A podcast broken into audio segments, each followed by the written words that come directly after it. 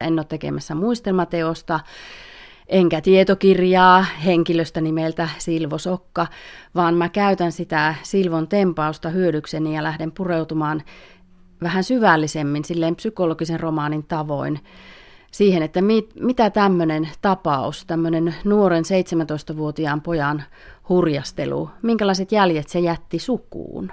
Ja toivottavasti mun romaani lähtee aukomaan semmoisia sukujen salaisuuksia ja sukujen tunnelukkoja, kipukohtia. Niin siis teidän suvussa vaihdettiin sukunimikin tämän takia. Kyllä. Se, miksi se tästä ajasta katsottuna voi tuntua vähän oudolta, mutta meidän pitää muistaa, että asia tapahtui vuonna 1948 ja se aika oli aivan toinen. Että nythän somessa voidaan, somessa voidaan esittää koko elämä ihan noin vaan ja, ja varmaan monet ehkä haluaakin olla sitä kautta julkiksia, niin, niin tuota, oliko Silvosokka ehkä aikansa ensimmäinen vlokkaaja tämmöisellä hurjalla rakettilennolla, tiedä häntä. Mutta tosiaan mun ukki 50-luvun vaihteessa sitten katso parhaaksi, koska voi arvata, että tämä herätti kohua ja juoruja ja huhuja ja ehkäpä Silvon sisaruksissa myös koulukiusaamista. Niin tämä oli ehkä Wernerin tapa sitten suojella perhettä jollain tavalla. Mutta kyllähän se oli aikansa mediakohu. Keksiä nuorukaisen hurja lentomatka omatekoisella reaktiokoneellaan. Syöksyi järveen, mutta selviytyi hengissä. Otsikot ei ole kauheasti muuttanut, kyllä täytyy sanoa, että tähän tyyliin sitä, sitä otsikoidaan. Siis tämä lehti on uusi aura. Ihan toista puolta Suomea, herranen aika sentää. Ja, ja tämä mm. sanomakiiri ihan ympäri maailmaa. Mitä kaikkea tietoa olet löytänyt tästä vanhasta tapahtumasta, kun nyt olet kaivannut esiin? Joo, no olen löytänyt tosiaan, että miten se on siinä yhteiskunnassa lähtenyt leviämään, että ihan on Ruotsista lähetty tulemaan tänne ja Lontoosta nähtävästi reporttereja on tullut tänne ja onko Yleisradiossakin valmisteltu haastattelua. Ja tuota, Silvo on sitten jossain vaiheessa nähtävästi puhunut sellaistakin, että Tampellan tehtaaltakin olisi jotain polttoainejakelusäiliöitä kenties hän tilannut. Ja kyllä siellä on ehkä Tampelan johtajakin vähän ollut kuum- kuumottavassa tilanteessa, että mitenköhän tässä näin on käynyt. Ja luultavasti myös tuo Niuvanniemen mielisairaalassa on pääluku äkkiä laskettu, että eihän sieltä nyt kukaan humpuukin insinööri ole päässyt karkuteille. Hmm. Että kyllähän se on levinnyt, levinnyt kyllä tos, todella nopeasti. Niin siihen aikaan nopeasti, mm. muutaman päivän sisällä. Niin, aivan, aivan, että nythän tämä on ihan tavallista, mutta siihen aikaan aika lailla tavatonta, että hyvin vakuuttavaa Silvo puheissaan nähtävästi on osannut olla. Mm. Kerrotaan nyt vielä lyhyesti, että mitä silloin tapahtui? No lehtitietoihin perustuen tapahtui tällaista, että, että Silvo olisi ensin lähettänyt kirjeen Savolehteen, jossa äh, ikään kuin joku muu kuin hän itse kirjoittaa ja kertoo, että nyt on tämmöinen rakettilentäjä pilvien veikoksi muuttunut, eli rakettilento olisi epäonnistunut ja että tehkäämme kunniaa tällaiselle suurelle, suurelle keksijänerolle. Ja... Eli missä vaiheessa hän lähetti tämmöisen kirjeen toimitukseen?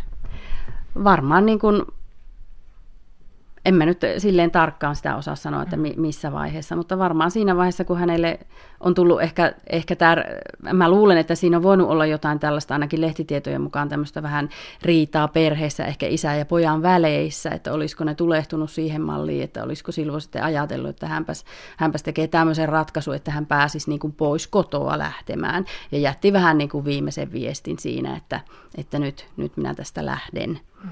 Mutta hyvin pitkälle hän nyt ei päässyt, kun hän sitten polkupyörällään vingersi sinne Suonenjoelle ja sieltä löytyi sitten. Ja, mm. Mm. Niin eli ensin kirje, sen jälkeen fillarin selkään. Kyllä. Ja, että onhan tässä mm. jotain varmaan suunnitelmallisuutta ollut, että kyllä tässä tällainen niin kuin 17-vuotiaan pojan kekseliäisyyttäkin hän tämä kyllä kuvastaa, että kyllä tämä, tämä ehkä on hyvinkin tarkkaan suunniteltu juttu ollut. Ja sitten kun Silvo sieltä suonteesta tuli, tai no tiedä mitä siinä sitten loppujen lopuksi tapahtui ja mikä oli nuoren miehen mielentila sillä hetkellä, niin, niin tuota, miten tämä sana lähti kiirimään? Paikallisetko ne hälytti toimittajan paikan päälle vai mitä siinä tapahtui? No mä, mä luulen, että olisiko siinä sitten ollut, kun sehän on ollut maamieskoulu, tämmöinen mm. emäntä, emäntäkoulu ja maamieskoulu, tämä, tämä vanha maamies siihen aikaan, niin siellä varmaan on löydetty maasta makaamasta tämmöinen vähän huonosti, huonossa hapeessa oleva nuor, nuori kaveri ja on hänet nähtävästi viety saunaan lämpiämään, koska jos lokakuussa on järvessäkin uiskennellut, niin kyllä se vesi on aika lailla kylmää ollut. Niin hänet on viety saunaan lämpiämään ja hän, hän on käynyt myös lääkärissä. Näin, näin minä olen lehtitiedoista löytänyt. Mitä tästä on kerrottu sinulle ennen kuin rupesit itse tutkimaan tätä asiaa? hyvin vähän. Et meidän suvussa oli tehty sellainen periaatepäätös, että tästä asiasta ei puhuta ja vähän niin kuin, että Silvoa ei ole olemassa. Että tokihan kaikki tiesi, että Silvo, Silvo on, on perheeseen kuulunut ja ei ole, en, en toki halua lähteä syyllistämään ketään, vaan se oli vaan niin iso asia, niin kuin voitte kuvitella. Ja tämä uusi aura jatkaa sitten seuraavana päivänä heti lehdessä tämän asian käsittelyä. Täällä lukee, että Sokan lento mielikuvituksen tuotetta kysymysmerkillä. Nuorukainen pysyy kuitenkin lujasti kannallaan. Valtavaa kohua tapauksen johdosta tutkimukset jatkuvat. Voi voi Silvoa. Hmm. Voi vaan kuvitella, että miten nuoren miehen pää on ollut tässä vaiheessa ihan sekaisin. No näin, näin voisi kuvitella, kyllä. Tässä nyt kuitenkin aika nopeassa tahdissa kävi sit sillä tavalla, että hän päätti kuitenkin paljastaa, että kaikki oli ihan mielikuvituksen tuotetta. Ja sitten jo seuraavana päivänä kerrotaan tätä, että Kuopion sensatiopoika lensikin Pekasoksella eikä raketilla, eli Pekasos oli tämä polkupyörä. Kyllä. Mitä Silvon sen jälkeisestä elämästä tiedetään? Mitä hänelle tuon jälkeen tapahtui? Minä en siitä hirveän paljon pysty kyllä sanomaan, että en, en paljon tiedä, mutta jotain. Että kyllähän armeijassa on käynyt ja sahateollisuuskoulussa ja sitten muuttanut Etelä-Suomeen. Että, että aika, aika lailla etäiseksi varmaan oikeastaan koko suvullekin Silvo on sitten valitettavasti jäänyt. Mm. Mutta sinun kummitätisi on ollut hänen kanssaan kirjeenvaihdossa. Kyllä, näin hän on kertonut, mutta hän on myös sanonut, että kirjeet on sitten Silvon kuoleman jälkeen jo hävitetty, että, että se, se on kanssa ikä, ikävä asia. Tämä on niin kuin todella iso mysteeri ollut teille, teille tota, koko suvulle tässä ja se aiheutti, aiheutti myös sen lisäksi, että sukunimi vaihtui, niin iso isäsi perheineen siirtyi Kajaaniin töihin ja edelleenkin armeijan palveluksessa jatkoi. Mm. Mi- mitä sä niin ajattelet nyt jälkeenpäin, että oliko se oikein, että tämä kaikki painettiin villasella?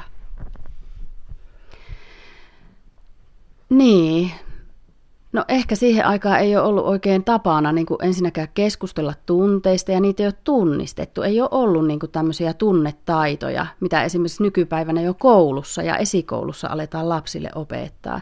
Et se on vaan vaan ollut ratkaisu, koska si- ainoa ratkaisu siihen asiaan.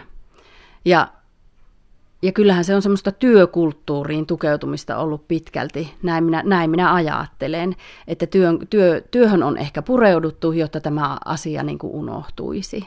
Mm. Mm, koska se on varmasti ollut ka- kaikkinensa hyvinkin traaginen, traaginen tapaus sitten, mistä on sitten tämmöistä häpeän ja nöyryytyksen taakkaa kannettu. Ja vuosikymmenet. Mm. Joo. Tuossa yhdessä lehdessä oli myös isoisäsi ja isoäitisi kuvaa ja, ja kyllä mulla niin kuin läikähti sääli, kun mä katsoin sitä kuvaa, että heistä näkee, miten ahdistavaa mm. se kaikki on heille ollut. Kyllä. Mutta tuota, toisaalta sulla herää niin kuin tästä Silvosta hyvin tämmöisiä erilaisia ajatuksia, jos ajattelee. Hän oli siis vanhin poika, oli kuusi lasta, iso perhe. Mm-hmm. Ei ne armeijan palkat varmaan kovin kummoset mm-hmm. ole ollut. Sodan jälkeen on eletty vielä sillä tavalla niin kuin hyvin mm-hmm. niukasti vuonna 1948, niin, niin mitä ajattelet, mitä eri vaihtoehtoja olet miettinyt Silvosta, nyt kun olet lähtenyt tätä kirjaa kasaamaan? Minkälaisena hänet näet?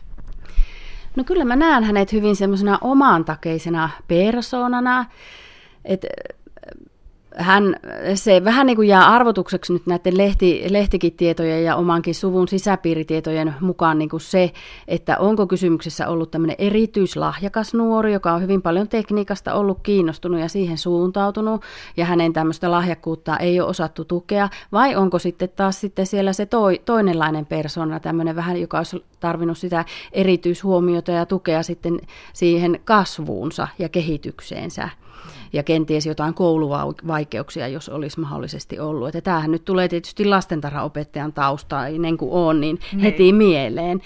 Että tota, mutta sitten se, mitä mä tuossa romaanissa ja mun omassa fiktiossa lähden kehittelemään, niin sitähän mä nyt en tietysti tässä vielä voi kertoa enkä paljastaa, koska tota, jätetään se sitten vähän niin kuin koukuksi lukijoille ja kiinnostuksen herättäjä. Että totta kai mä lähden sitä sitten fiktio- ja Silvoon samaistumisen kautta, niin niin viemään sitten vähän uusille poluille ja toivottavasti mun kirja antaisi tähän asiaan vähän toisenlaistakin näkökulmaa kuin se, mikä on lehdissä ollut luettavissa. Oletko miettinyt sitä, että miten nykyään suhtauduttaisiin tämmöiseen samanlaiseen tapahtumaan? No on sille just miettinyt, että sehän voisi olla oikein just tämmöinen suurta suosiota nauttiva vlokkaaja. Hmm, silloin olisi varmaan tykkääjiä. Mielikuvitusta häneltä ei ainakaan puuttunut eikä rohkeuttakaan. Mm. Mutta tuota, mistä tämä surullinen sävy tähän tulee? No kyllä se jotenkin tulee se surullinen sävy tuossa, koska onhan se, onhan se aikamoista, että sitten se lähti tuommoinen jos se, oli, jos se oli pelkästään tempaus, niin kuin se lähti noin valtavasti niin kuin saamaan yhteiskunnassa sitä merkitystä ja ääntä ja äänenpainoja, niin kyllä se ehkä oli vähän liikaa 17-vuotiaalle pojalle ja hänen perheelleen.